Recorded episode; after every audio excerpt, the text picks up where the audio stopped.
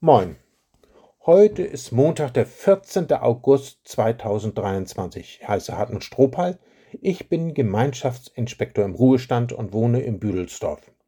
Vor kurzem las ich den Satz, viele Menschen wären glücklich, wenn es ihnen so schlecht gehen würde wie uns in Deutschland. Hm. Es gehen zwar bei uns Leute auf die Straße und behaupten, wir würden in einer Meinungsdiktatur leben, aber allein die Tatsache, dass wir auf die Straße gehen und öffentlich unsere Meinung vertreten können, zeigt, wir sind nicht unfrei und leben nicht unter einer Meinungsdiktatur. In Russland und anderen autoritär geführten Ländern, da wäre man längst verhaftet und weggesperrt worden. Wie gut geht es uns auch als Christen? Weltweit sind mehr als 360 Millionen Christen wegen ihres Glaubens intensiver Verfolgung und Diskriminierung ausgesetzt.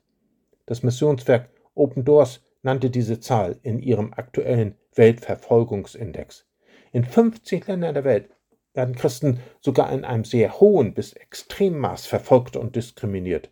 Ganz oben in der Liste steht noch vor Nordkorea das Land Afghanistan.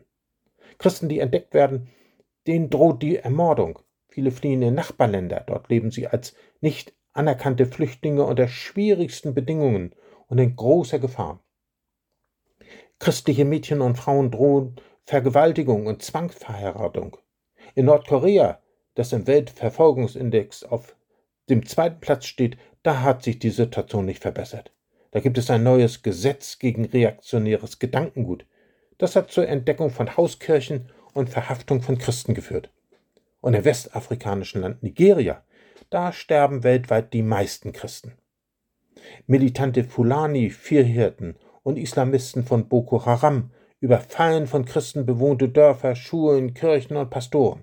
Alle zwei Stunden wird dort ein Christ getötet. Über viereinhalbtausend im Jahr.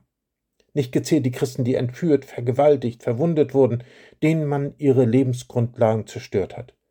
Christenverfolgung ist die größte Menschenrechtsverletzung auf der Welt. Was können wir tun? Nun, über dem heutigen Tag steht als Losung: Tu deinen Mund auf für die Stummen und für die Sache aller, die verlassen sind. Nachzulesen im Buch der Sprüche, Kapitel 31, Vers 8. Und im neutestamentlichen Wort über den heutigen Tag, da schreibt der unbekannte Verfasser des sogenannten Hebräerbriefs, Denkt an die Gefangenen, weil auch ihr Gefangene seid. Denkt an die Misshandelten, weil auch ihr Verletzliche seid. Nachzulesen im 13. Kapitel, Vers 3. Unsere erste Aufgabe ist also, die Gefangenen und Misshandelten nicht zu vergessen. Das ist nämlich ihre größte Sorge dass sie in den dunklen Kellern und Folterzellen der Gefängnisse oder in den Straflagern einfach vergessen werden. Was für ein Segen, dass Missionswerke wie Opendos regelmäßig Presseinfos herausgeben und einen Weltverfolgungsindex erstellen. Damit tut das Missionswerk im Dienst der verfolgten Christen weltweit noch ein zweites, das uns allen aufgetragen wird. Tu deinen Mund auf für die Stummen und für die Sache aller, die verlassen sind. Wie können auch wir ganz konkret unseren Mund für die auftun, die selber keine Stimme erheben können und für die, die verlassen sind? Die Internationale Gesellschaft für Menschenrechte und die Evangelische Allianz äh, Agentur IDEA, die geben jeden Monat einen Newsletter heraus. Und in diesem wird ein Gefangener des Monats namentlich genannt und seine Situation beschrieben. Ein Musterbrief an die Botschaft kann aus dem Internet heruntergeladen werden. Ich habe vor wenigen Tagen an den chinesischen Staatspräsidenten Xi Jinping appelliert, auf die Freilassung von Pastor Deng Yangziang hinzuwirken, um für seine Sicherheit zu sorgen. Der wurde am 24. Mai 2023 durch mehrere Dutzend Sicherheitskräfte und Mitarbeiter staatlicher Stellen ähm, gefangen genommen, zusammen mit drei Mitarbeitern.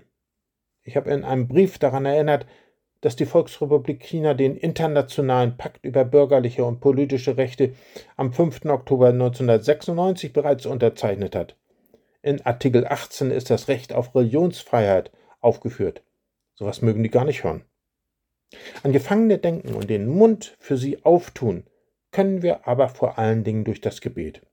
Wobei verfolgte Christen immer wieder äußern, betet nicht für ein Ende der Verfolgungen, sondern betet, dass Gott uns die richtigen Worte schenkt dass wir in unserer Schwäche Frieden mit Gott finden und dass unser Zeugnis die berührt, die uns schaden wollen. Lasst uns gleich mit dem Beten anfangen.